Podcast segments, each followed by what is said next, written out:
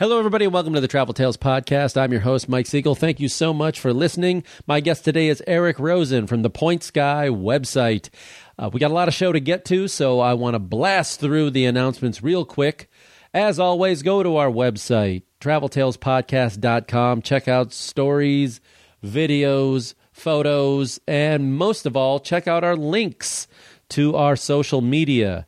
Facebook, go there, give us a like. There are links to Twitter, there are links to Instagram, LinkedIn, and iTunes and Stitcher Radio. And if you're going to iTunes, why not give us a good rating, huh? Please, that would be nice. Give us a nice rating, moves us up in the rankings, helps people find the show, and that's always a good thing.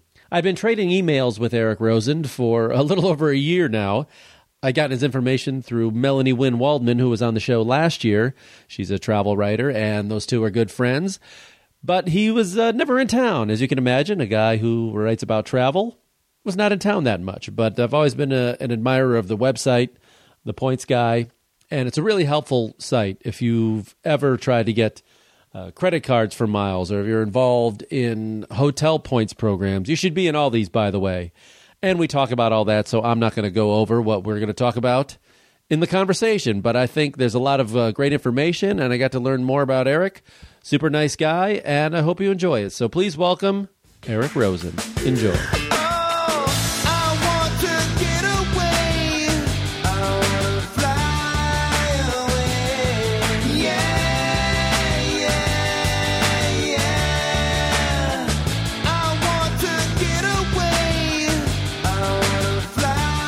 I'm here with Eric Rosen, the points guy. So, to be clear, you are not the points guy. You are one of the points guys, right? That is correct. The points guy himself is a person named Brian Kelly, and he's about six foot seven, which means he got into the points game specifically so he could fly business class and not be crammed into an econ- uh, economy seat. I'm five foot eight, so I can fly in whatever. See, I envy you when I fly. I was like, it's still oh, pretty cramped, Yeah, you know. know. the state of airline uh, seats today is really just one of woe. I, I think. So, how did Brian find you? Uh, he was actually dating a good friend of mine, uh, as a matter of fact, and we sort of joked that he got me in the breakup, even though we're all still friends. um, but I was a travel writer already at the time, and I was just chatting with them. Um, they kept coming out to LA weekend after weekend, flying business class, first class on Delta, and um, staying in these huge suites at like the SLS Hotel, the Andaz Hotel. And we were floating around in the pool one afternoon at the Andaz, and I said, You've got to tell me what you do. I know what you do for a living. How are you in a suite, and how are you flying first class every weekend?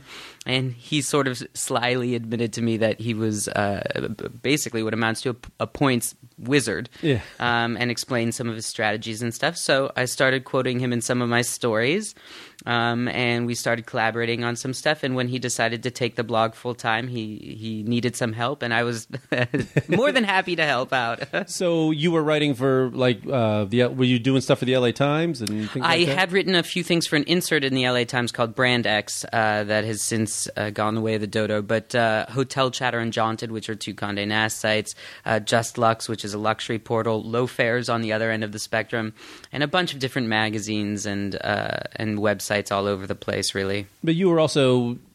Uh, correct me if I'm wrong, but you were like uh, wine and uh, food, and was that was your Absolutely. I got niche? started by writing about restaurant reviews in Los Angeles for LA.com. And then um, I made sort of a big trip out of a friend's wedding uh, in Napa. I decided to spend two weeks up there just sort of learning all I could about wine and took further opportunities to go to France and Germany and Austria and Argentina uh, to spend some time learning about wines from there as well and just sort of got into the wine writing. I think it was unusual to have someone under about 60 doing some wine writing and writing for people who weren't necessarily collectors or connoisseurs, but people who wanted to have that component to a trip that they took. So, Right, I did a uh, a wine travel show pilot that I produced and hosted as well. But they but they would always ask me when we tried to go shop it. Oh, are you a sommelier? Are you an expert? So I mean, and I didn't have that. I mean, I liked it. I know and I knew enough. It was more about the travel, not so much the wine. So, did you run into that when you were writing about it? It's like, who, who is this I- guy to tell us about our wine? I'll tell you what I ran into. Actually, you see me, but I know your listeners can't. But I'm I'm a, a kind of young looking. I'm 33 right now. But when I first Yeah, you look started, 16. Yeah, but when I first started writing about wine, I was 27 and would get carded at the wineries that I was going to meet the winemaker at and Yeah. stuff like that. So there were some challenges involved. The thing that I found uh, that was that also uh, was a successful strategy for me was just being completely guileless about it and saying. I don't know that much about wine yet. I'm here to learn. Please tell me, rather than uh, rather than coming in and saying, "Oh, I know everything about your vineyards and the slopes and all that sort of stuff." Um, and especially because I wasn't writing for wine specific publications, it was more about that travel component. It's a lot easier um, to sell yourself as a writer um, who is learning along with the reader and passing along some of those interesting tidbits. Really, So before we get to the points guy and uh, tips and stuff like that, because I know you have to do that all the time, and I just saw you at the LA Travel Show, and we have a mutual friend, and Melanie Wynn, who was here last year, Mm-hmm. and uh, I've been trying to track you down ever since. sorry. You've been a busy guy. You're never here. That makes Um, two of us. Listen. Uh, so we'll get to like tips and stuff because I know you're bored talking about all that. stuff. Never. But You're you- going to lose me my job. We'll get we'll get to that because some, when I when I told some friends of mine who are big travelers that I was talking to you, they're like, "Oh, ask him this, ask him all this." So, Great. I'm sure you get that all the time. But uh, let's talk about you first. okay. Um, you're an East Coast guy. Were you? No, I'm from San Diego originally. Oh, okay, a local. So- yeah, exactly. And though, you know, I moved around a lot in high school and then went to college out on the East Coast and spent some years there, but then came back. Okay, so your family big travelers or no? Uh, yeah, pretty much. Um, you know, my parents. I always, I always wanted to travel. My parents always indulged that. So I remember uh, my first trip to Mexico was when I was quite small. Basically, I was on a plane when I was six months old to Hawaii, that sort of thing. Uh, my parents took us all to Israel when I was eight. My mom took me on a trip to Southeast Asia for two weeks when I was eleven. Like every opportunity I've been given to travel, so it's it's always been. so they they planted that seed in you that it was encouraged that you know you should see as much as you can. Yes, well, and they joke that they created a monster because then they're like, "We haven't seen you in four months. Where have you been?" Did you do the big after college like I'm going to backpack around and Do you know? I was a little bit more focused than that. First of all, I had to find a job. It was right after. Uh, it was about a year after September 11th, so the economy for new graduates was still a little bit shaky, and um, I just had to throw everything I had into getting a job. But then. Uh, I worked in New York for a couple of years in book publishing and then decided I would move out to LA. And at that point, at uh, 24, 25, I decided to take a three month trip to Europe. Um, and it, though I carried a backpack, it wasn't quite backpacking because I was a little older than your average hosteler.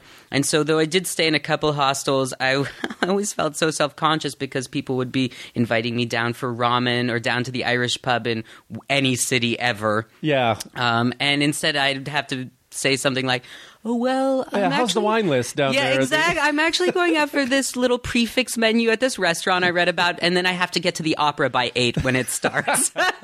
Right. How can I hang my tux here in the hostel? exactly. Not quite that. I definitely was like ha- rocking a shaggy Prince Valiant haircut Right, at right. the time, but um, it- it- you know, showing up to the Royal Danish. Uh, opera house and sitting about 10 feet away from the queen while wearing a hoodie and Yeah. like new balance sneakers yeah, right. you know In your Teva sandals. exactly you take never So, so that was three months. Mm-hmm. that that must have been a you know a great thing for you. It was amazing, and it was definitely it was like planned down to the minute almost. But it was it was That's good and bad, though. I mean, you want a little flexibility. When, absolutely, and that's what I sort of started to get more comfortable with. So that's what that trip was good for: the ability to be able to plan ahead of time and really uh, and really s- make sure I saw the things I wanted to see, but yet also. Chill out a little bit, and, right. and if you're having fun doing something, just enjoy it. Skip the next thing, you know. well, after 9-11, it was amazing how much the uh, travel industry just switched. It Mm-hmm. just like everything changed. Really, I mean, I know that's a cliche thing to say, but traveling, especially and flying, became ten times more difficult. Yep. And you know, you and I, we remember the pre you know 9-11 it was just it was so much easier Mm-hmm. just getting through the airports and everything else and there was more flights and Mm-hmm. Remember open flights when there was like empty seats all over the place Yes, well, Remember? speaking of 9 11, I flew to France three weeks after it, and I think I was one of 20 people aboard a 777. Oh, wow. And it was just, uh, and then coming back the following week on a 747, maybe maybe 80 to 100 people total on a plane built for about 450 Oh, man. passengers. So I still couldn't get up into business class, but okay. still- but you could lay across an yeah, entire row that helps. exactly. so were you into the uh, the point systems then and were you into rewards Well, you know, this was actually when whenever I have a transitional period, I turn to travel. Um, so I came back, I came out to LA and was working in film production like everybody else. Uh, and then had the chance to go on a little hiatus, which is exactly what I needed. It was getting a little burned out. So uh, before all this came to pass, I was looking at my mileage balances and decided I'd like to go to South America for a month and go travel around Argentina and Uruguay and Chile. And I looked and I discovered that American had these off peak saver awards. For 40,000 miles, I could go from Los Angeles to New York, spend a week there, go to a friend's wedding, um, because they have those. You can have a free stopover in an international gateway in North America, which we just posted on yesterday on the Points Guy, as a matter of fact. It's an old trick.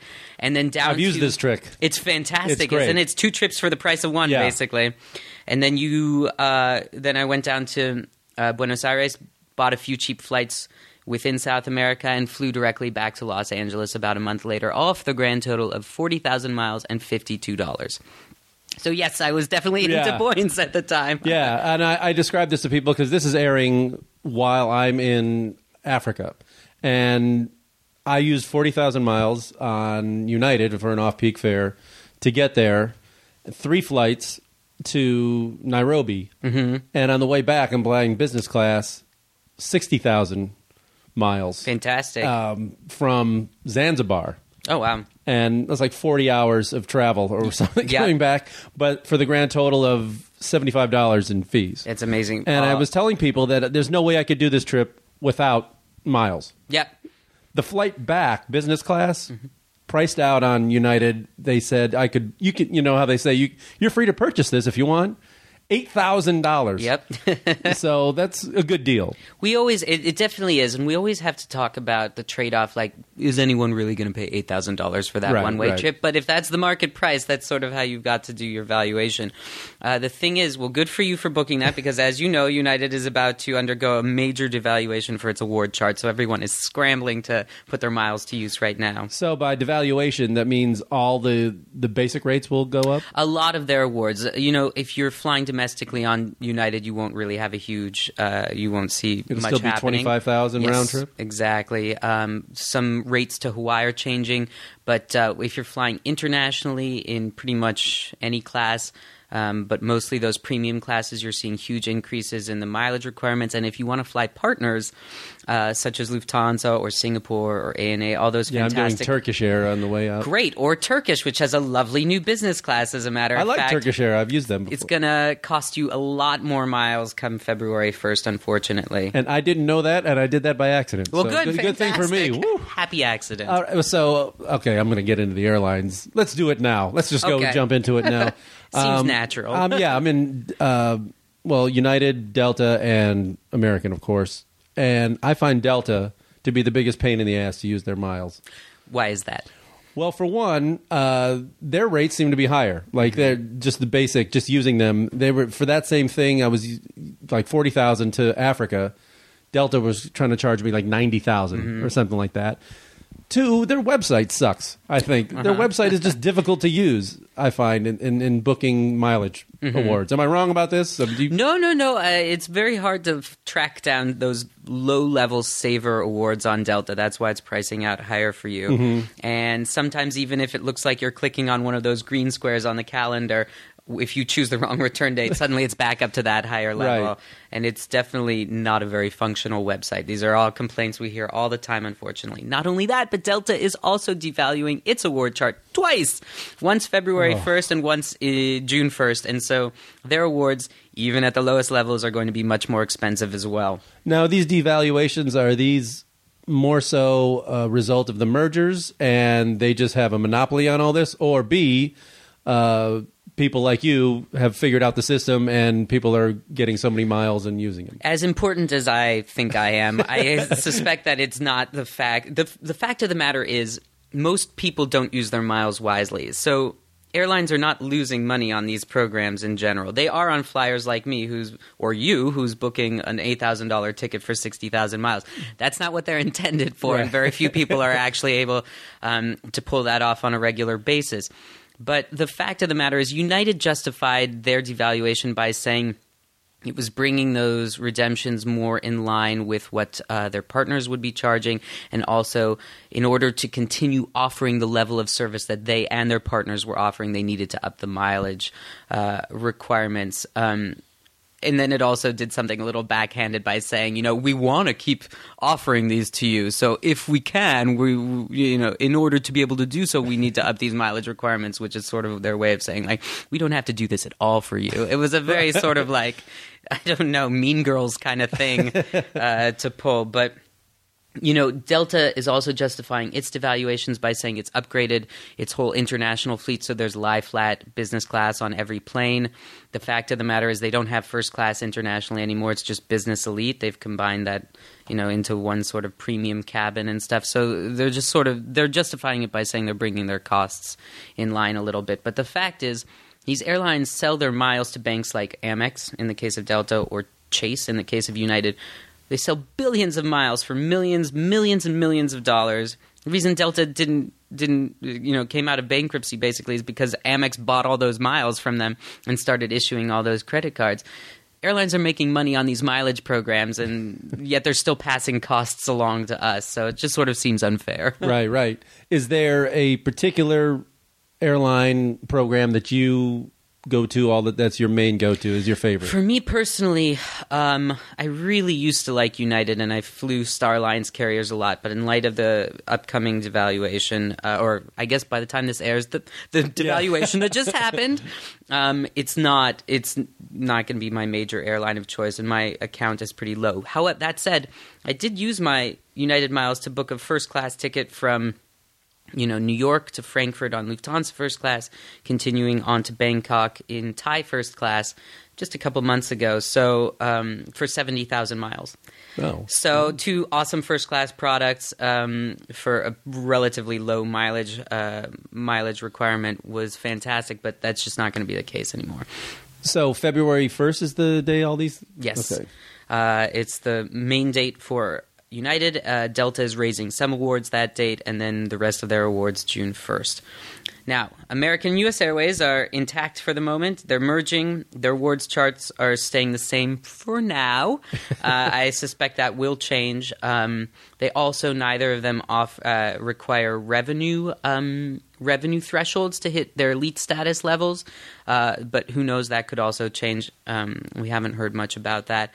So I'm concentrating most of my activity in either American or U.S. Airways, which will be able to combine our mileage uh, balances as well, and we'll just see. And hopefully, they'll give us some warning so I can book some of those awards yeah. before, if if and when they devalue their chart. Boy, that's a, I, and they don't give a lot of notice. I don't remember giving a lot of notice from the airline or something. They didn't. They didn't make any big, or did they make some big announcements? Well, big announcement, no, yeah. but it definitely was out there, and it's definitely on like blogs like ours and in the mileage space. Um, it's been several months now. The problem is, you know, you can announce it as far ahead of time as you want. The fact of the matter is, I can only book awards 330 days out. So I've got and when February 1st happens, if that award isn't available for like next Christmas time that I want to go to Brazil or something like that, then I'm not going to be able to do anything about it. There are a couple tips and tricks that we can give you to maybe lock in some of those and change it later, but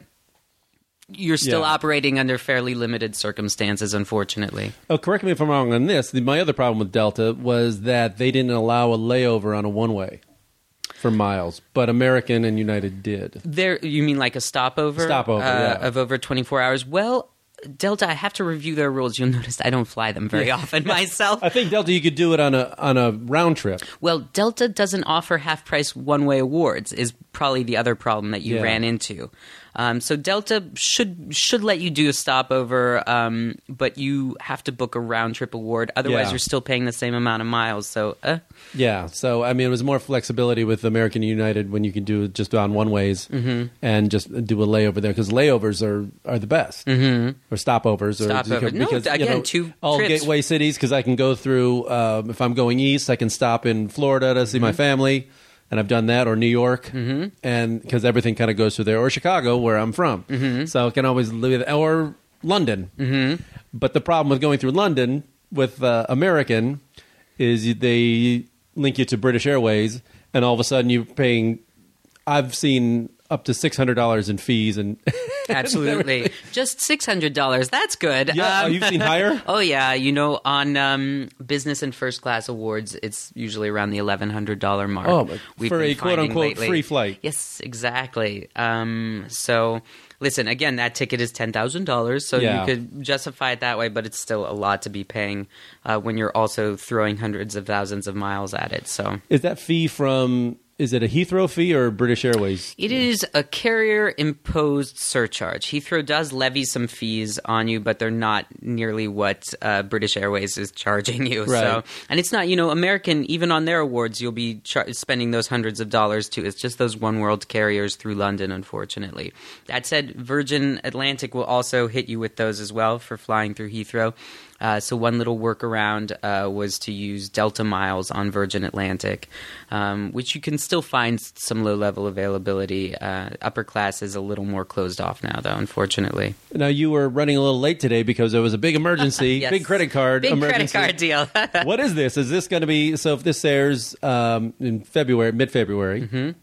Could Is still this- be available. okay. Now this sounds big. This is Yeah, it was. Uh, so Citi, uh, Citi is the card issuer of American Airlines. I have one of those. Okay, which one do you have? I have an older one. It's an Advantage Citi Advantage The card. Citi Platinum Select Visa, let's say. Yeah, maybe. I don't, I don't And it came with what, It was a Mastercard. It was a okay, Mastercard. perfect. Around fifty thousand mile sign up bonus, something Yeah. like that. Uh, fifty thousand is the sign up bonus that we're seeing most uh, with these cards. When they go up to a high level, it's about fifty thousand these days. So last week on one of their premium cards, the uh, Citi Executive Advantage card, which gives you Admirals Club access, um, it costs four hundred fifty dollars a year. There's the because rub. of that Ad- Admirals Ah. Club access. But last week they, um, and this was I guess the second week, third week in January, uh, offered the card for seventy five thousand miles when you spent seventy five hundred dollars in three months. That's higher than it's That's a been high in a while. spending limit. It's yeah, it's a high spending requirement, but there are ways around that too, which we can get Yeah, into. oh, yeah. This week, however, a reader who was, happened to be perusing our post let us know that she had just been at the Admirals Club at JFK and was offered the card for hundred thousand miles. Now the spending requirement is also higher at ten thousand dollars within three months. You also get two hundred dollars back in statement credits um, in, within the first year, so that takes that annual fee down to two hundred fifty dollars, and then also the benefits package, uh, the the calculus of, of it has changed a little bit lately because the Amex Platinum cards no will no longer offer Admirals Club access or U.S. Airways Club access come March twenty second. That's a big deal. That's a, that's a reason why a lot of people got the Amex Platinum. Exactly. Now you still get into priority clubs and stuff, which includes some Alaska Airlines lounges and plenty of other lounges, especially when traveling internationally. But not being able to get into Admirals or U.S. Airways clubs that takes about fifty clubs off the table here in the U.S. and it's a big deal. Yeah. Um, so if you want to get into those clubs in the future and you want to do it with a credit card that you'll be using anyway, this card is great. Now you also can earn elite qualifying miles on it. Those credit cards that allow you to do that, uh, you know, are getting rarer and rarer. You have to spend forty thousand dollars in a calendar year to do it. Um, but for someone who's spending a lot on business travel, someone who's taking colleagues out to dinner all the time, it's kind of not out of reach at all, really. So it's a premium card for sure, but we're not seeing as many hundred thousand point or mile offers uh, as frequently. We do see them, and they're important to get in on. But you know, when one comes around and it makes sense for you, it's important to get in on it. I'm still kicking myself. The the one promotion that I missed that I'm really I, I still think about that. I was so angry about was the Capital One where they matched your miles Yep. for a hundred thousand, and a friend of mine got in on that, and he told me about it because I, I saw it. I was like, eh, I don't know, there might be something, and then he said, no, you just because he called like three times. It's like, is this for real? Like he could send in his his mileage statement for a hundred. It would match it to a hundred thousand. Yep, they would match whatever you had earned on one of the competitors' cards Yeah. within the year. Um, so what's interesting about that though is Capital One Venture uh, rewards miles are worth one cent a piece though when you go to redeem them. So even if you maxed out that bonus at a hundred thousand, you'd be getting thousand dollars worth of travel. That's pretty awesome because there wasn't any really major spending requirement on it, and you can put them towards things like the fees on award tickets Right. yeah. Exactly. which is uh, you know, or you book through you book through Capital One. Really, this is I think this is more how this program works. You book your airline ticket through Capital One or your travel through Capital One, then redeem the statement credit for it. So it, it can be versatile when you need that flight, but not for those high value awards. Right. My friend uh, Chip Chinnery, who runs a money site too, we had talked a little about credit cards and things like that. And for people listening, there's a rule with all these credit card promotions, and and the hard and fast rules are: don't do it if your credit is iffy or if you're trying to get a big loan. Two, you you pay them off every month. You can't be a person who carries a balance. No. And uh, three, you got to keep track of them and when they expire and all that other Yeah, stuff, and when to cancel and Mileage and points expiration is becoming more and more a thing of the past. It's so easy to keep those those points active that um, that shouldn't be a major concern anymore. There are super easy ways that reactivate them for 18 months. Many programs, like Delta, for instance, have uh, done away with mileage expiration uh, completely. But as you said, these are premium tr- credit card products. So if your credit's not ec- excellent, you're not going to have a great shot, or you'll get a product with a lesser bonus. Uh, a lot of times they'll sort of pawn you off uh, on a, a less premium card. And like you said, the APRs on these cards tend to be quite high, like around the 18 to 20 percent mark.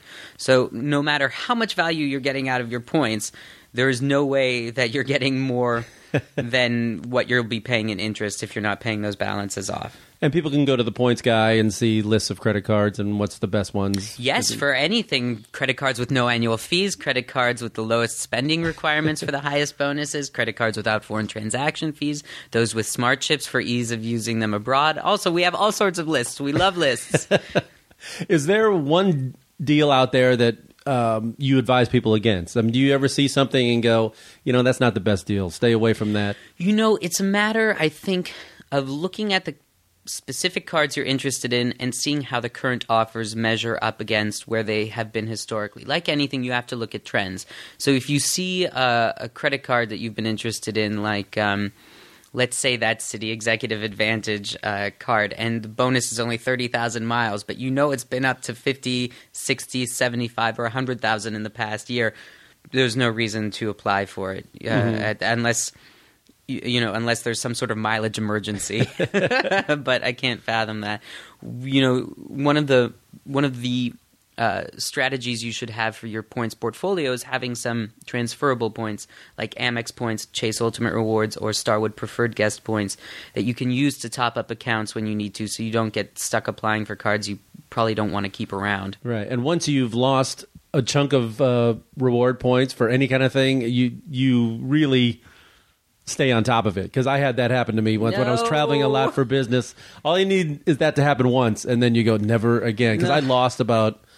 I was staying for HGTV when I was shooting these shows. Mm-hmm. We were staying a lot of uh, Hampton Inns because I was on basic cable. Eric, I don't know. We stay in the Mm-hmm. Listen, five there's star. free Wi-Fi at I- Hampton Inn. You know what? I got no problem with And Hampton breakfast. Inns. It was clean breakfast and the Wi-Fi worked. So that's all I ask for nowadays. But they, uh, you know, I racked up. I probably had over hundred thousand in Hilton Honors points, and uh, then the shows ended, and I wasn't traveling as much. wasn't I just forgot about them? And then about a month after they expired, I went, oh, oh my god! And I went in and uh, begging the guy on the phone, and he's like, well, we can give you back some of them if you stay five nights. And I'm like, I just, I didn't do it, and it was. lost them, so that uh, it only needs to happen once, folks. So Exactly. well, stay on them. Luckily, there are plenty of apps that you can use to Award Wallet I track of it. have. Award Wallet is great. TripIt uh, and TripIt Pro are also good for that. So I would encourage you to definitely stay up to date on those. I feel like the Hilton people treated you badly, though. So sometimes if you get the right agent and you Yeah, I was- nicely, I was loyal. them. But I mean, that must happen often. People just forget about them. It does. You know, my dad just uh, let 46,000 U.S. Airways miles expire. Luckily, I called up and they were willing to reinstate them for me for $150. I'm still out $150, but considering the value I can get out of those, especially because we took advantage of some transfer bonuses and things like that, uh, that upped the balance to about 100,000 miles. Um, it was definitely worth it for me. But it's sort of you earned those miles; they Yeah, should be know. yours. I know that was tough to let it go. Especially because you can keep them active by doing something as simple as buying an iTunes song through their shopping portal that resets the clock just like that, and then those miles are good for another 18 months. Right. And briefly to go over this, I know you you get asked this all the time, but people worry about the the spending requirements. So, like this new one, seventy five hundred dollars in three months. In the first three months. Mm-hmm. Yep. And there's ways to do it. Like we, uh, my friend Chip and I would do like the Amazon payments. Mm-hmm. Send each other a Have to be thousand dollars. about those. What happened now? good. What are they? Are they, can cracking shut down down your it? account absolutely if Oh, it really? looks like you're doing something that's just sort of basically shifting money back and forth. Let's not call it laundering. It's not. Uh, I didn't notice. I didn't say that. I almost said it, but no. Yeah, no, it's not money because it's it's legitimate. You're actually yes, sending I- it to someone else. You're not he needed it for a day, and I needed it for a day. Let's- Okay. So we gave it back to each other. Uh, that's all I'll say about that. But there are other, you know, there are other ways to do it uh, as well. You the know, vanilla reload. vanilla cards. reloads is certainly something you can do. Uh, so that you buy these uh, cards called vanilla reloads, uh, and you can load up to five hundred dollars of value on each one of those, and then you put that on a, uh, a checking or debit alternative card like the Amex Bluebird. Uh, let's say is the main one that it's compatible with, and then you can issue checks. You can send money to people. There are limits on the transactions. You can you can load up to five thousand dollars per month using vanilla reloads onto your Bluebird account. So that's something to keep in mind. Uh, but uh, you also don't want to be putting thousands of dollars on this credit card uh, without a way to pay it off again. Also, the reason this works for some people is you know they'll just make their mortgage payment or their rent payment and and things like that using their Bluebird account. And after a couple months, after three months, if you have a you know a home, that'll do it. And your car payment or your insurance premiums or whatever it happens to be. What? So uh, banks will accept it for mortgage payment because they don't accept for credit cards. It's just a check, really, that you're Oh, issuing from, Okay. from the account. So, Well, uh, that's easy. Yeah, that's why we call them checking or debit alternatives. There's Mm-hmm. no credit check to them like a bank would do, but you can still do many of the same things you would with a normal checking account, which is what makes them so versatile. Okay. So we haven't talked about hotel points. Let's Those- talk. Those programs. Uh, do you is Starwood your favorite? I mean, if you're going to re- recommend one, I really like Starwood. Uh, the thing, the one drawback I see to Starwood is that uh, they don't have quite as big a footprint as some of the other guys like Hilton or Marriott. Uh, they have about, I think, 1,200 hotels worldwide, as opposed to something like uh, Hilton, which has got over 4,000. Marriott's closing in on 4,000 and stuff like that. So it can be harder to uh, find them. But I love the points because you can transfer to 31 airline partners. You get a 5,000 mile bonus when you make a 20,000 mile transfer uh, to many of the partners. So that's great. And then they also have versatile awards like cash and points awards, where you pay a cash copay and a points copay, and you can sort of, you know, drag not drag your points out, but de- definitely uh, uh, like book more and more nights for uh, for fewer points than you would just redeeming for a regular award night. So they're very valuable aspects of the program. That said, you don't earn as many points necessarily. You know, Hilton, you earn like 15 points per dollar, although you have to use 100, you know, 95,000 points, let's say, to, to book a nice free night somewhere. But um, with Starpoints, you know, uh, including what you can use the points for and some of their elite benefits like the free Wi Fi or breakfast or whatnot when you get to higher elite levels can definitely be worth it. let's talk hotels now. Getting off the point system because people can go to the website for all this stuff. Yep. Let's talk about Eric Rosen, the man. the uh, it was a cold, rainy night when he was born. the sea was angry that day, my friend. The uh, hotels. Your favorite hotel. Give me your top uh, three favorite hotels in the world. ever, anywhere, Anywhere. of all time. Whew, that's a tough one. Um, Is there a chain or something you prefer, like a like a, what No. the Four Seasons or I whatever? really, you know, um, I've had such really wonderful experiences all over the place. I know this is such a cop out answer. Uh-huh.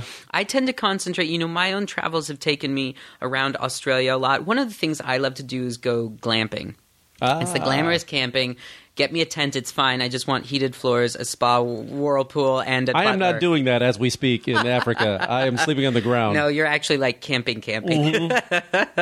I got to hang out with you. I got. I need some points. That's well, what I yeah, you got to have like a butler to make your s'mores in the evening. Of course, right? uh, I can't be touching the graham crackers myself. so that's what I mean. I just got to go stay at one of my all-time fantasy properties, the Four Seasons tented camp up in the Golden Triangle in Thailand. Wow, I is it by Chiang Mai there? Uh, yeah, Chiang Rai actually. It was Okay. about a three-hour drive from Chiang Mai, but about forty-five minutes from the Chiang Rai airport. Beautiful. and looked across the river and there was Burma. Looked a little farther down the river, there was Laos. I crossed into Burma for the day or Myanmar uh, for the day, just to this uh, funky little border town.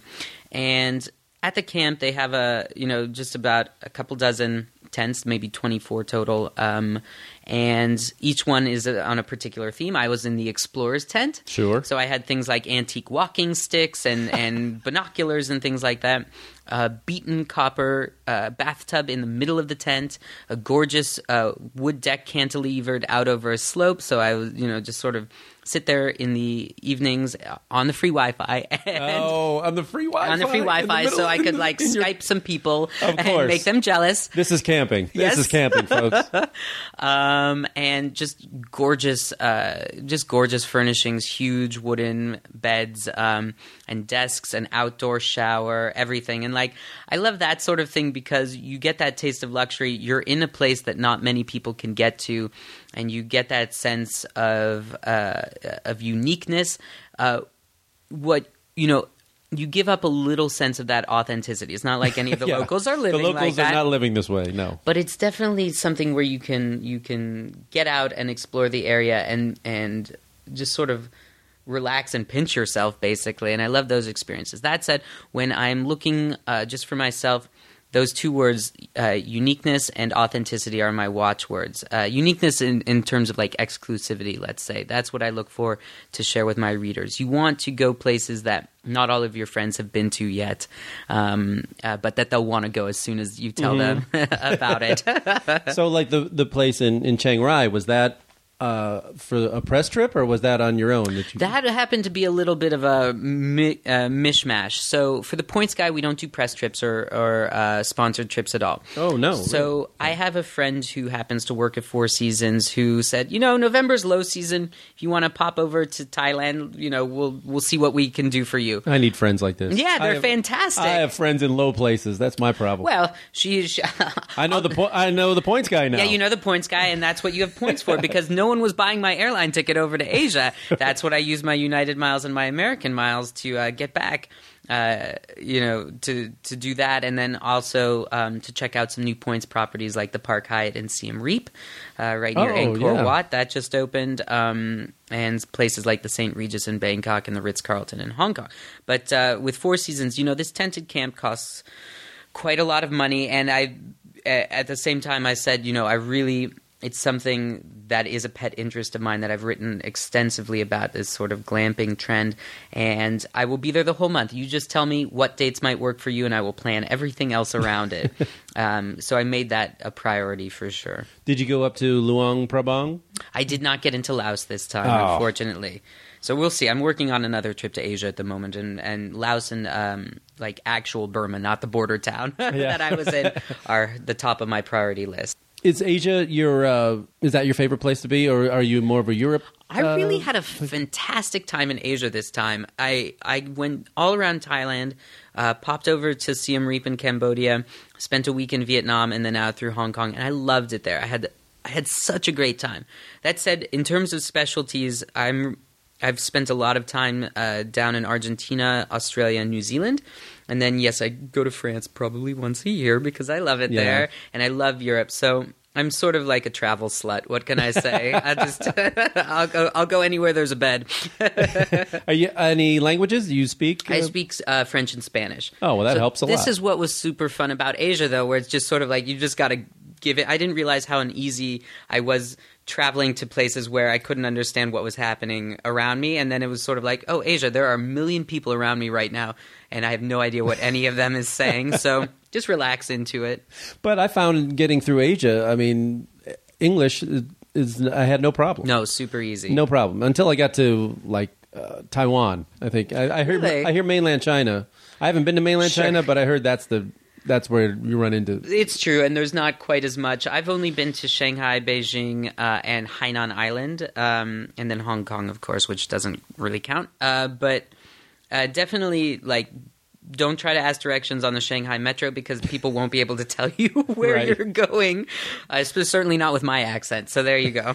Shanghai just seems like uh almost something out of a movie to me. I haven't been there, but uh, just like seeing the pictures, it looks like it's just enormous, a big ball Blade of Runner. energy all the time. Yeah, you. I mean, walking along the Bund is one thing, but then you just keep driving and driving and driving, and there's just more and more city. You just can't. It never stops. So.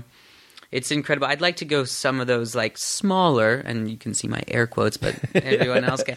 Chinese cities that have like I don't know, 15 million people, and see what they're like. Where you know they're ones we haven't heard of, and it's just a mass of people living in one place. So when you're in this beautiful hotel in the middle of, uh, you know, when you're glamping up in northern Thailand, are you alone at these places? uh. A lot for the of most times, part? yes. Although I ran into another travel writer from LA that I actually know. He Oh. walked into the you know, in the little canteen for lunch one day or whatever. But What are the um, odds of that? I know, right? I was like.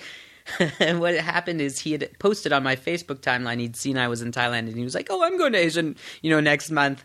And then I said, "I didn't really believe you until now. I just saw you walk in."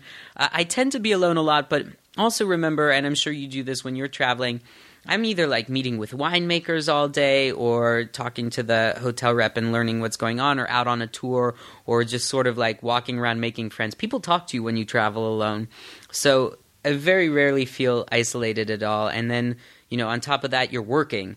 So I need that quiet time to myself. Sometimes in Asia, it was funny because more than once, and I'd say almost every time I walked into a restaurant by myself for dinner, um, I got the, "Are you alone?" That's so sad.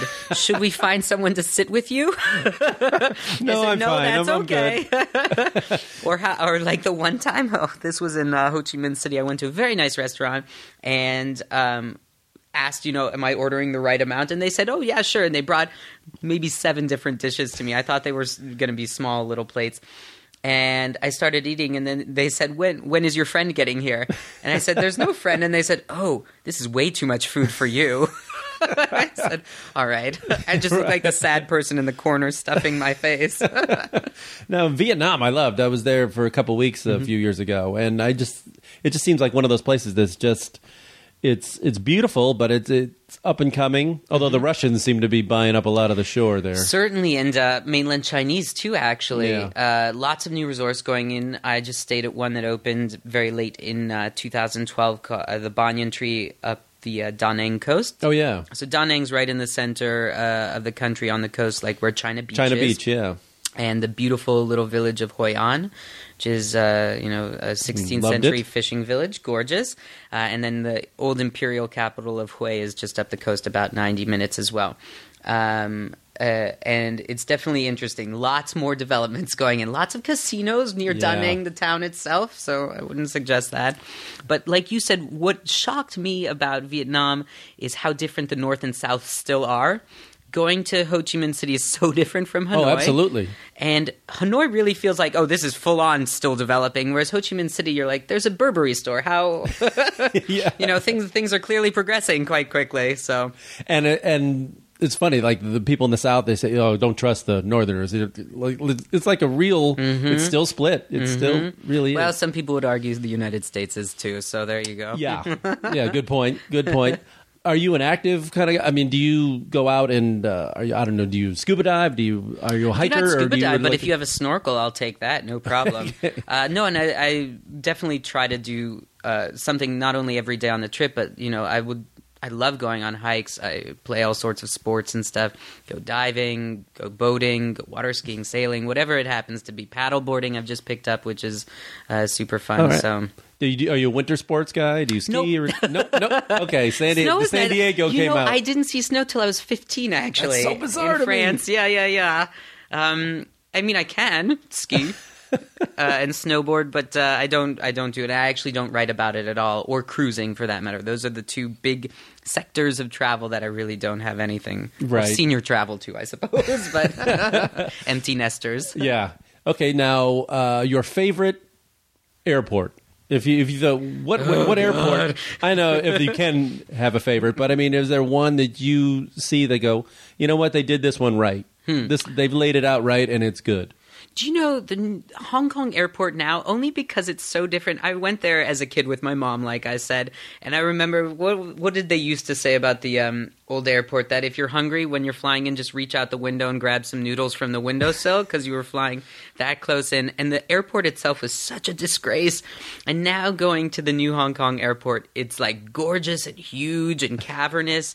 Um, it's still a pain to go between gates, but I always think about that as the sort of counterpoint. Um, it's it's sort of easier for me to think about places I really don't like in terms Your of your least favorite airport, the Oh, one that you dread going through. Charles de Gaulle. It's Oh, horrible Paris. getting around from terminal to terminal. They have so few gates. You're always on a bus tour from the plane. Uh, and especially when you land at five in the morning, like I don't want to touch the other passengers. I don't want to see them. I don't want to wait in line for an hour at customs. But I'm trying to think. You know, when we talk about airports, we talk about the club lounges a lot too, because there's always some way to get access. You can you can always find a way. And so I love that uh, British Airways Terminal Five at Heathrow. I love the Qantas First Lounge uh, in Sydney. Uh, that's a really gorgeous lounge with like a living wall of plants and a spa. And Neil Perry does the cooking and stuff.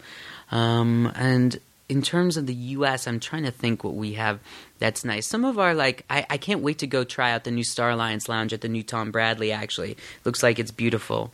Um, and Air New Zealand had a great lounge here that I think has been incorporated into that one now, so it's bound to be pretty nice. I think. I thought the best food in in the American airport would be in um, San Francisco because they use like local restaurants Mm-hmm. Right. and stuff like that. And I thought that was they did a nice job with that.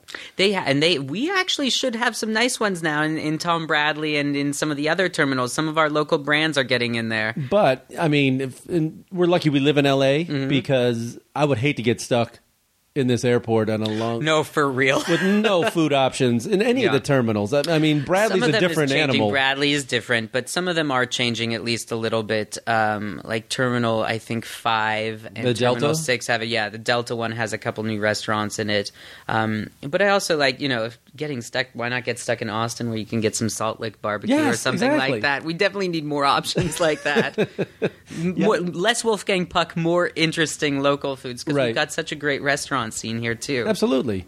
Um, if is there a if somebody gave you a, a choice and said, okay, you can go a week Mm-hmm. anywhere in the world for one week, Mm-hmm. where would you go?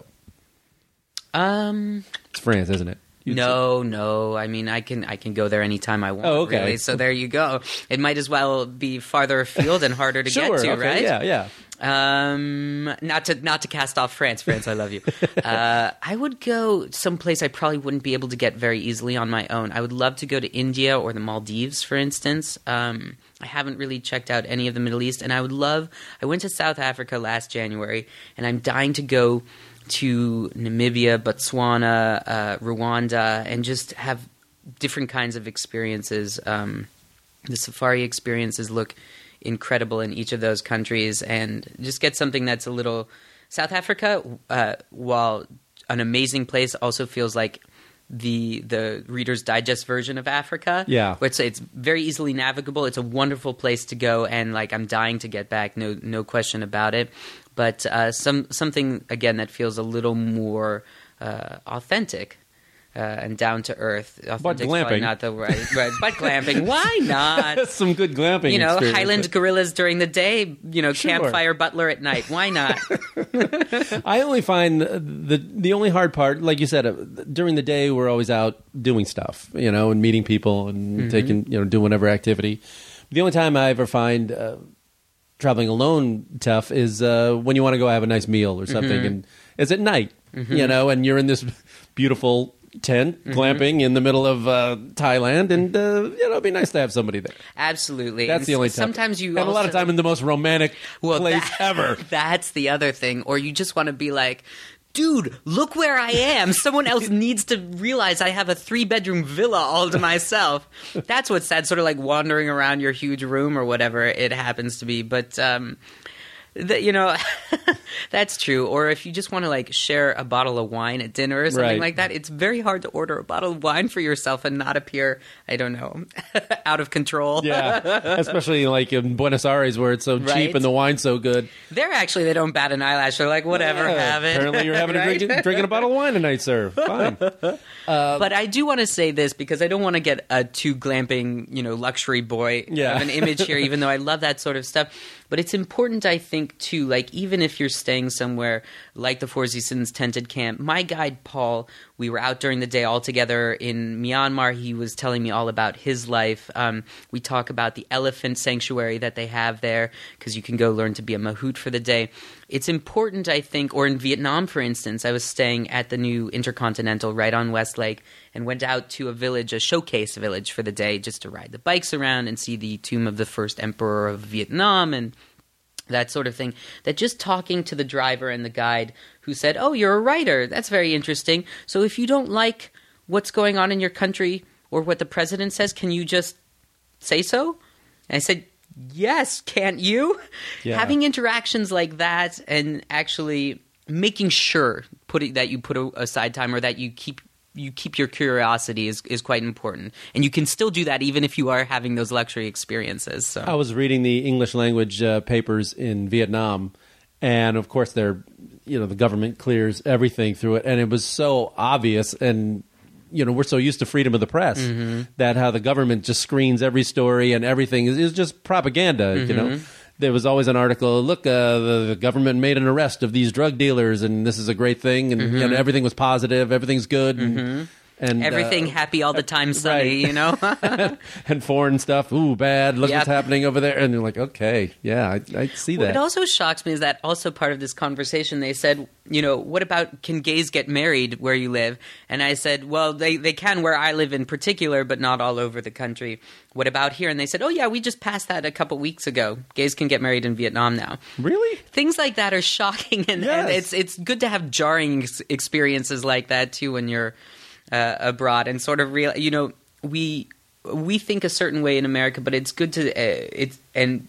I think we feel like other times other cultures don't necessarily get our self contradictions, but it's important to remember that you have to ask those questions of other people too, which is what I love, and and the answers are always a surprise. So let's go back to the points guy. Sorry, yes, okay. Uh, um, so the hardest part about creating a website and working on a website, how is it different from just travel writing as before? Oh, it's so different. You know, the Points Guy, first and foremost, is like a news site. Um, you know, the reason, again, I was a little late today was because there was a breaking story and I had to get it up immediately. Um, you know, first of all, who knows when it would go away? But secondly, you always want to get the scoop on things. So you're a little bit more tied to your uh, computer and your personal devices and your Twitter feed and things like that. And that's a big uh, difference. It also impacts you a little more in terms of travel. Um, you know, while I was in Asia, had to you, you leave a phone on all night just in case something comes up, and you have to like get on the computer immediately. And you also have to consider which airlines are going to have Wi-Fi, so you don't lose a day of work. Right. Uh, which lounges you're going to get into and get Wi-Fi through there. What your international phone plan is like. These are all things I thought about as a travel writer, but eh, if I was out of touch for a day, my editor wasn't going to kill me, you know? Um, and we also, uh, in terms of running your own site, and we post every day between like, you know, on weekends, maybe three posts a day. But today, I think we'll have 10 altogether, 10 posts that, you know, you, you are constantly digesting and then, um, and then reordering, but all, you know, uh, digesting and then processing information for your readers. Whereas with travel writing, sometimes you know you have a piece, you can percolate on it for a month. You interview a few uh, different people, you pick out some major trends and stuff. With us, you know, each story is actually like a developing story, so you see that process played out over a series of posts rather than in one entire like dissertation like article. Right, right. I mean, but it moves quickly. I mean, ten stories a day. That's a lot. Yeah, can be. Luckily, we don't have too many days like that. Is it all uh, your staff, or do you take submissions from other people? You know, we have some contributors like our mutual friend Melanie, Melanie, Wynn, who's going to be helping us out. Um, and, you know, Brian, the points guy, and I write a lot of our stuff, and then we have uh, a couple of writers that um, we just sort of hand things off to every week, which is good, and they're in charge of certain series, and then we take you know freelance contributions as well. Where do you see these um, travel programs and all these things going? Whether it's with flights or uh, credit cards or hotel stuff, uh, do you see the trend of more, or are they going to be cutting back less? And you know, I don't, I don't think so. I is mean, these- competition healthy? I mean, uh, Com- I think it's great. You know, listen, um, Amex, for instance, used to rule the transferable points market with their membership rewards. Then Chase comes along and adds 10 travel partners, like immediately, uh, including United, Southwest, British Airways, Hyatt, all of those. You know, it sort of poached some of those partners from Amex as well. You know, it means it means better things for the consumer because those cards are going to have to add on more benefits to attract those premium consumers they're after. They're going to have to add on travel partners to keep their value proposition up, and they're going to have to offer transfer bonuses in order to keep us interested in using those points. Me, I'm sitting on hundreds of thousands of credit card points. Chase does not want me to sit on those. They want me to get it off their balance sheet, basically. Um, so hopefully they'll do a transfer bonus. They haven't yet, but Amex runs those all the time, and it's a way of keeping that program interesting and active. I think in terms of airlines, like these programs have been along around a long time now. You know, American touts itself as having nearly 70 million Advantage members. You can't just shut that off anytime you want. You know, that would be a huge um, uh, uh, you know disaster. I think for for their loyalty. But that said, we're seeing uh, we're seeing United, Delta change their programs, and who knows what the next step is? Maybe they're going to go to revenue based programs, sort of like Virgin America or Southwest, where you earn a certain point amount of points per dollar and redeem them at set amounts. So those premium awards really become more out of reach. With the hotels, we also saw some devaluations. Hilton's was major this past year, um, whereas Starwood uh, just had like a little adjustment to cash and points. It's, it's, it still makes a difference, but it, it wasn't that drastic. And Hyatt just had a devaluation as well, um, with some awards at uh, some resorts going up eight thousand points per night. So out of out of like twenty two thousand. So you know that's a pretty big uh, step. I don't think these programs are going anywhere, but I think they will continue to evolve and perhaps faster than they have in the past. Do you worry about these airline mergers, or I mean, is that a Of course, you know, uncertainty is terrible, Right. right? I'm, you know, you, you. Here's the thing: you can't stay up nights worrying about your miles being useless. You, you also can't hoard your miles. They're they're the one commodity that will not increase in value. It's like driving a car off a lot. Your point is not going to be worth more tomorrow than it is today. So if you want to use them, use them. You also have to have faith that by coming to thepointsguy.com or you know just being savvy if you want an award, you're going to be able to rack those points up if you're smart about your credit um, and your spending habits and your travel habits. Like, think about that flight. Maybe take the one that's five dollars more, but that's on American Airlines if you need to rack up those miles rather than flying Southwest. There are lots of things you can do to be conscious and aware of your point situation, so that you'll still be able to earn the travel that you want to take. Right. Got it. But you know, when when I hear about these things about the devaluations and all that stuff, and then they're raising, I makes worry. you panic. You want to use those points, right? Well, the hotels and airlines want you to use those points and miles. It's good. Do it now while you can, but also like don't panic. yeah. But flexibility is the key on all these things. I mean, It's the only way you're going to get a good deal is you have to be flexible. If you're locked in, I can only travel Thanksgiving week. Well, you're kind of screwed. Yeah, well, exactly. But then you have, you know, you buy those tickets and you redeem those Capital One points or the Barclaycard arrival points or uh, Citi thank you points for those trips. That's that, that's another point. There are different kinds of points for different kinds of travel. So don't, you know, you you don't just earn Delta miles and figure that's all you'll be able to do. You you've got to diversify a little bit. I also, you know, uh, going back to uh, what you were saying devaluations have one sort of silver lining benefit, although it's it's a tough sell that because these awards are getting more expensive, fewer people are going to be able to redeem miles or points for them, which theoretically means it might be easier to find the room you want or the ticket you want if you have those miles or points to use. So, you know, that's that's a uh, one way of looking at it. It's it's cold consolation, but it's still something. Give me your your favorite uh, airline to fly first class. What is the best cabin that you, or Hmm, well, service? I just had like a listen. I had this like baller trip around the world, basically in first class on Lufthansa, Thai, Emirates, and Cathay Pacific. wow. The Emirates flight was two hours long, but it was on the A380 and was in first class, and I still got a shower in. So fine. A shower Uh-huh. on the plane. On the plane. okay, now let's talk about this. Hold, Uh-huh. Wait a minute. It's, this is the big giant Airbus, the yep, two, double decker. double decker. Uh, see, I haven't flown one of those yet. Ah, okay. I've flown it on Qantas, Korean, Emirates, and I th- oh, and Thai. As Are you a matter fan? Of fact, yeah, it's nice. It's quiet. It's huge. If I were, I've never flown it in economy. oh, okay. Um, well, of course. Where I'm like, oh my god, I'm with 600 other people on this in the Ah. belly of the beast right now. And With the riffraff. yeah, but um, uh, you know, it's what's three four three across is the most common configuration on that in coach. But um, So I- is upstairs the upstairs every time. In fact, I don't think I've ever flown it downstairs either. Wow. Yeah. The lower level is actually big because it's nice and, and wide, and the ceiling's a bit higher. On the upper level, you definitely have the curvature of the plane a little bit. So Yeah, but you got. Okay, now tell me about a shower. Okay, well, Let's no. go. Come on. well, This is a community shower. This God, is wouldn't like, that be fun? No, it's not the Mile High Club. It's a spa. No, the, well, they call It's a it bathhouse? They call There's it a the spa bathhouse? shower. So, well, I don't know what airline that's on, but if you find out, let me know. I will. Yeah, Um, that's a different website. Um, I think we've discovered our next business venture. um, so they have two shower spa suites at the front of the plane. My God. Um, and they're only uh, let's see, suite? a suite, a suite. It's not. It's basically just a big bathroom with a shower. Okay. Um, but there are twelve seats in first class, so. Basically, at the start of their, uh, you know, long trips from like Dubai to JFK or whatever, um, they take the schedule down and assign you a time. Basically, I think most people like to do it like around the breakfast service time, uh, towards the end of the flight. And um, there's five minutes of hot water, so you can turn the shower on and off.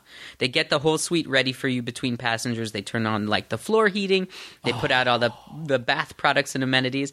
Fun fact: I'm allergic to aloe. It's like the one random allergy that I have. So it means like with spas and stuff, I pay special attention and things like that. All of their products in the Emirates First Class Spa Shower Suite have aloe in it.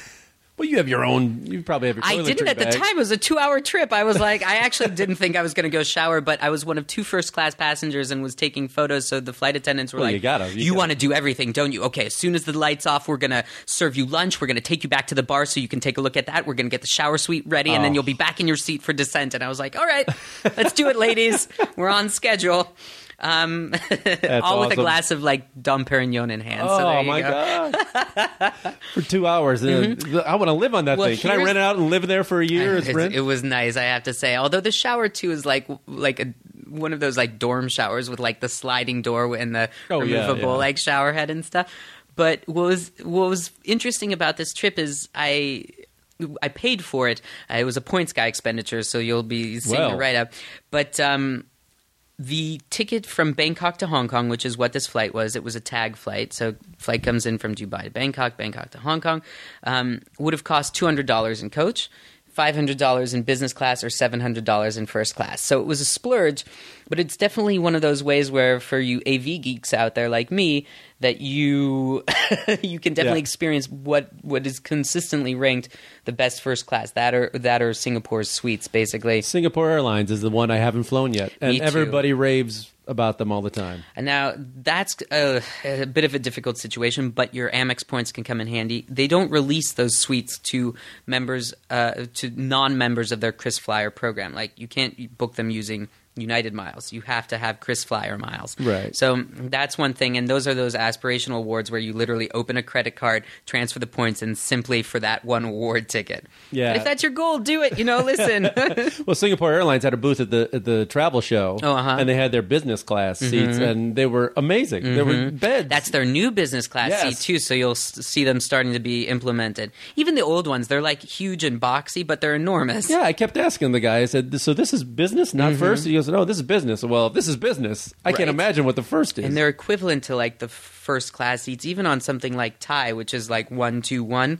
It's the same configuration and everything. So well, you've been ruined now. You when you have to fly coach. I don't want to fly business I even anymore after that trip. Are you kidding me? you have to fly coach. It must be awful for you. No, it's okay. Like I said, I fit in the seat. I'm going to Cancun, like I said, on uh, Friday. Yeah, it's a short flight. and though. it is it's a short flight it's four and a half hours though so it's you know it's 2000 miles um, and i have a middle seat and it's just sort of like eh, it happens now on those 16 hours that's the thing i don't care about the flights that, that aren't going to bother me that are during the day that i'll work but if i'm going to take a 16 hour flight i'm going to do my darndest to make sure i'm comfortable and that's where the miles and points come in for me. How's your uh, opinion of Mexico changed over the years? I mean, what's really hasn't to be honest. I love mexico. As san diego boy my family went down there for dozens of years. We went every christmas for about 10 years there. I've been to mexico four or five times within the past year i'm not going to places where there are like gang beheadings like in you know acapulco let's say or on the streets of cancun in, in some shady areas. But mexico the people are wonderful. The food is phenomenal in places like it's i'm not talking tex-mex burritos and Oh, no, yeah. carnitas and stuff. I'm talking about like whole fried huachinango and things like that. I think people underestimate what mexico's about or they get sucked into all inclusives in places and don't actually get that authenticity part that i'm talking about so i'm going to cancun Cancun? um, and staying at a new uh, resort called Nizuc. Uh, that I think Aman Resorts had started building, and then uh, someone else bought it from them and completed. Um, and then going down the coast, either to Tulum to go on like a little yoga retreat or something like that, and really getting away from those spring break sort of places. Now, when you describe your life, but just listening to it sounds amazing. And I know when you, you gotta you meet people and then you tell them what you, where you're going, what you're doing, they're like, "Oh my god, that's amazing!" And uh, And it is. I have to pinch myself yeah, yeah, sometimes. but there's a, I mean, it's not all. I mean, there's a lot of work involved. yes. and A lot of work. and now with uh, social media, just keeping up on every outlet. You know, you have your Instagram, you have your Twitter, Yep. you have your Pinterest, you have you know Facebook. Yep. I'm actually, this is why I love Instagram because you can tweet Facebook and Instagram all at the same time, and it really saves me a ton of time and makes it look like I can take photos, which is amazing because I, I'm terrible. Yeah, those filters they help. I love it, uh, and it makes it look like I'm actually like in some place gorgeous, even on a cloudy day. Um, but you're right. I think people don't understand. Like some of my friends are still say like, "Have fun on vacation," and it's like it's not. It's not vacation. I'll be I'll be working quite a lot while I'm there and interviewing people and whatever it happens to be tempered with the fact that like oh i'm taking a cooking class from a michelin starred chef or i'm talking one-on-one with this winemaker whose great grandfather planted these very vines himself. That sort of thing balancing the two recognizing the awesome parts but also putting in the hard work is at the heart of what we do. Um, but you, you're right. You can't tell people a lot of times. Like oh i worked so hard. Like you I'm, i climbed kilimanjaro and i worked so hard and i'm coming from zanzibar and it was so hard to get that turkish business class flight and whatever. It's, it doesn't ring true unfortunately even if it might be um, but I, I, I'm quite lucky, and I'm happy to put in the work because it's it's stuff that interests me anyway. It's stuff I'd be looking up anyway. The one thing too, like you said about keeping up with all the social media, is yes, you have to keep up with all the other what all the other outlets are saying and pinpointing and trends, but also not be afraid to express your own opinion about what you you see happening or where you think people should go or a story that that uh, you find interesting. What I find is the retweet syndrome, where everybody's just rehashing the same old thing. And what I'd like to see is more like even if you're going to Akron or Omaha, Omaha, Omaha, as Yeah, Denver had displayed today. Um, if you find something interesting to do there, share it. Other people will too. I mean, with with the the site like the Points Guy, that's getting more and more popular all the time, and it has some influence on people. People listen to your recommendations and stuff like that. Are you worried about writing a negative thing about a place or No.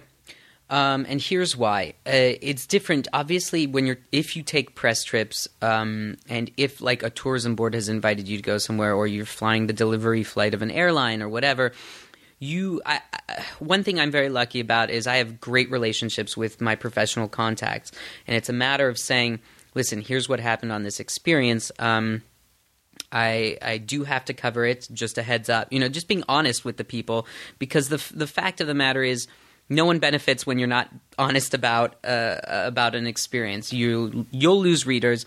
The company will lose uh, credibility. Whoever sent you the destination, whatever it is, will lose credibility. In terms of the Points Guy, this is one reason we don't do press trips and things like that, um, or cover things that have been paid for because um, we don't want the appearance uh, of of uh, you know, the appearance of, of not being completely ethical about things because we are, um, but also we can use those points to to pay for whatever we need to, and that's what people come to us to learn about, really. So I also always say, you know, there's um, there. T- I operate according to two mantras. One is that uh, a great review is not about judgment; it's about description. Now, what that means to me is that you you use your words in such a way to describe the experience, place, plane, whatever it happens to be, in such a way that uh, someone feels like they have had the experience themselves and can decide if they want it. And obviously, your opinion colors that. So, okay. But no one knows me from Adam. So if I say, oh, this plane sucked, they got nothing to go on, really, you know?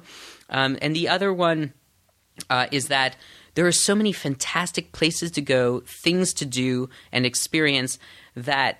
Quite frankly, there's not enough time in the day to write about the crappy ones unless people are specifically interested in it and wondering whether to go there or somewhere else. Um, and so, again, we're so busy that we have to report on negative things like changes to club lounge access, chart evaluations, whether we had a horrible experience in this new first class and stuff like that. Um, and that's okay because people are interested in it. But just writing things to slam things, no one's no one's that interested in in that sort of uh, gonzo journalism, really. Have you ever gotten a backlash from any kind of uh, airline or, or No. anything like that, or no, business I mean, or again, bank? We have very good. Co- You, you know, listen. We have to have relationships with these people. We try not to blindside them with stuff, but again, sometimes we see things ha- that happen that they haven't, you know, let us know about, and we have to report on them immediately. Obviously, um, I believe there was one. It was very funny. Uh, you know, airlines, hotels, credit cards have like points shopping malls, online online portals. Yeah. Amex had one and closed it last year. And I think uh, Brian came up with this headline. This was super fun. It was like "Death of the Amex Bonus Points Mall." it was like "Death of Ivan Ilyich" or whatever the the, the Russian book is, the novel. Yeah. And um, you know, our Amex our Amex uh, person that we we get our facts uh, fact checking from was like, we saw the headline. I you know, pretty dramatic, but you know it's true. And we're like, well, it's true. You know, we've been waiting to to hear about this for a while, and and we just had to get it up basically. So there are no hard feelings and stuff. We also, you know, we make very sure to fact check what we put up on the site, and and you know make sure if we're saying something is absolutely true that we have the source to prove it. Um, so in in terms of that, like our contacts definitely respect us for that, and um, you know you can't really quibble with it. If it's true, it's true. Is there a main tip you give people that are traveling that uh, uh, do you tell them to, if you want to get a little uh, special treatment on the plane or in an airport?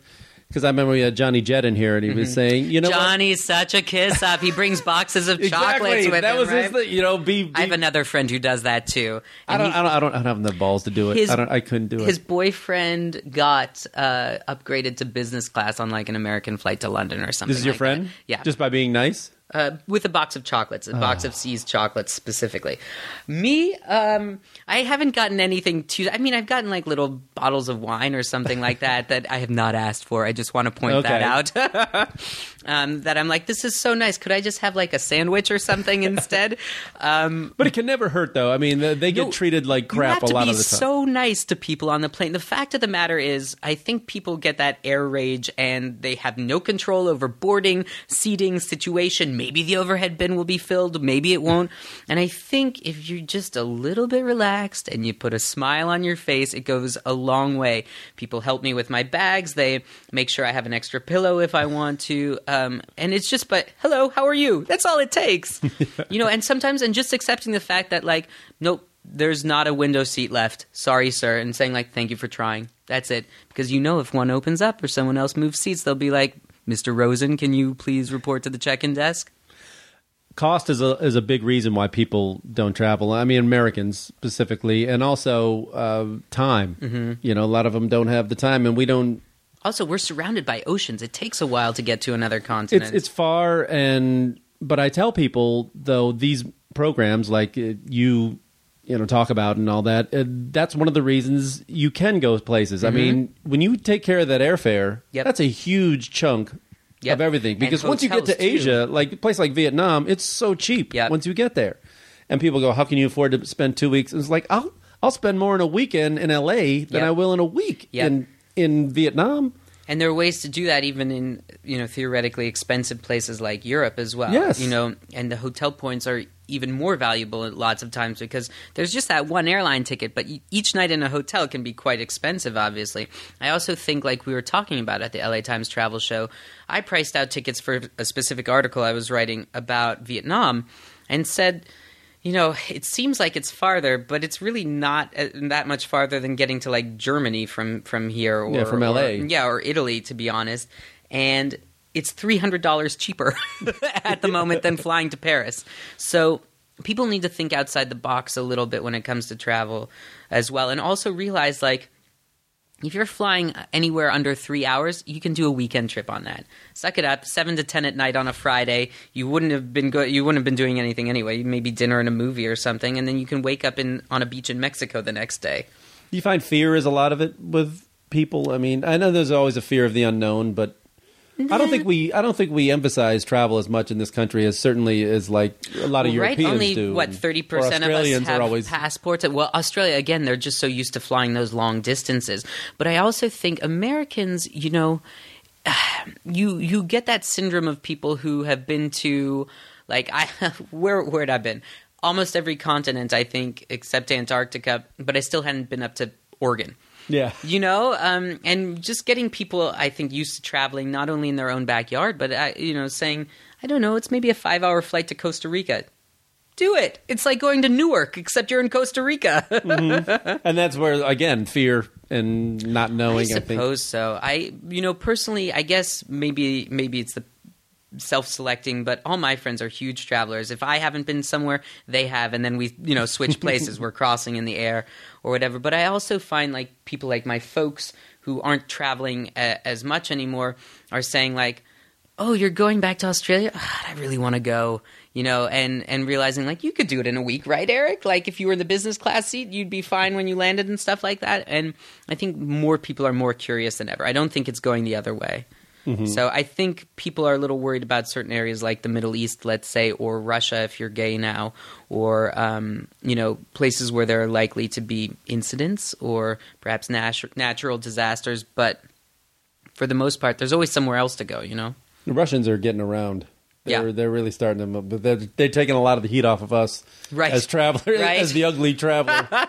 um, but uh, I, I cut them a little slack in that they're new Mm-hmm. to the travel game, just like Americans were, like you know, back in the 40s and 50s, and we had that reputation of Yeah. being loud and and Flashing our money all over the place. Yeah, and inconsiderate to the locals, and so I'm hoping like the new generations will, as the more it's open. But now, Mm-hmm. yeah, it's- kids are more it's tough. sophisticated than ever I these hope. days. and but the younger ones have grown up since the fall of the Soviet Union. and They're growing up in a different world, you Mm-hmm. Yes, know, and, and they have the internet. And they've seen things, and they they're getting around more. So Yeah. that's that. I think that and can they all only be have good. like black cards, basically. it seems like. Uh. um, where do you see the points guy going in in the future? We've got a lot of fun stuff coming up. We're going to launch an app to help people keep track of their points and also determine which card to use on which transaction on the fly, as well as which merchants are nearby um, uh, that they can earn the most points at. We're going to be doing a lot more video content. Uh, we're going to be launching something called TPG TV, where we maximize specific destinations and help people with the planning process. Um, as well as fun stuff that we do within destinations themselves that'll be getting underway. Um, the site is growing tremendously. We expect to be at a, about a million unique users in the next month or two um, per month, and you know we just we're we're constantly adding on writers and stuff like that, and coverage areas, and you know listening to our readers and taking suggestions. So the site keeps evolving. Uh, from where it was, from when it was just two of us working on it about two years ago, and now you know it's it's a whole different beast, but it's just great. How has seeing the world changed you as a person, and like your philosophy about people or life in general? Do you know one of the virtues I admire most in people is curiosity, and it's something that I always like to uh, make sure I'm I'm expressing a healthy dose of too. You know, I can be a little bit know-it-all, and I've seen it all, and I've done it all, and I'm smoking my fake little cigarette here, and been there, yeah, been done there, it. done that. And there's something, especially when talking about travel, everyone's like, "Oh, well, I went to the best cafe in Paris," or like, "Oh, the best tapas bar in Madrid is this." That I try to stay away from. I love hearing people's suggestions, but I also, and people obviously ask me about suggestions all the time too. But saying like, "Here's some things that I love." Tell me where you go though, and and you know, next time I'll hit it up when I'm there. And realizing that there's such a value in interchange. Traveling as a younger as a younger man also opened me up to. Um, being comfortable with being American, if that makes sense. Like I remember going abroad for six months when I was- was 18 and working in Paris and studying in Madrid and saying like, "Oh, I'm so ashamed to be American. Oh, we're so loud and crass, and I wish I was Spanish and would you know, you know, eat tapas every night Exactly. and dance flamenco and things like that." And then coming back and being more comfortable and and and saying like. God, there's so many great things about our country and, and the people from it, and so many things that other people can come and explore in the U.S. and that I bring to the table when I go somewhere else and talk to like that guide in Vietnam and you know learn about his country. That it's made me much more grateful to be who I am uh, and in the time that I, I exist, as well as the opportunities to go literally to any point on the surface of the earth. That's what's incredible to me. That I can literally go everywhere. It's so frustrating because I won't, but I'm gonna try my I'm gonna try my best. It's really an amazing time, though, Yeah. to be to be able to do this. If only there were like teletransporters. That would be the one thing. oh, wouldn't be great? that would be amazing. That's the one thing I was like, maybe a couple of years in the future that would have been slightly better, but who knows? Oh, I'm going to need it coming back from. I know, right? from You've got a long flight. God. So, uh, give us the addresses of everywhere we can. Everywhere, ever. Everywhere. Okay. Uh, The so- Points Guy is the Points Guy, all one word. So T H E P O I N T S G U Y dot com. And you can follow him at the Points Guy on Twitter eh, or on uh, Instagram or on Facebook. and um, you can see some of my freelance work at Eric the Epicure, all one word, uh, blogspot.com. I try to put up uh, my sample clips and stuff like that based on what I'm working on. And you can follow me on Twitter at Eric Rosen LA, E R I C R O S E N L A, on Twitter and Instagram as well. Boy, I have a feeling you've said that a few times. you had that right, ready to go. a lot. All right, thanks, man, for coming out. This is this is great. Thank you I'm for glad I having could finally me. track you down. I know. Thank you. We're in the country at the same time. Thank you. Eric Rosen, everybody.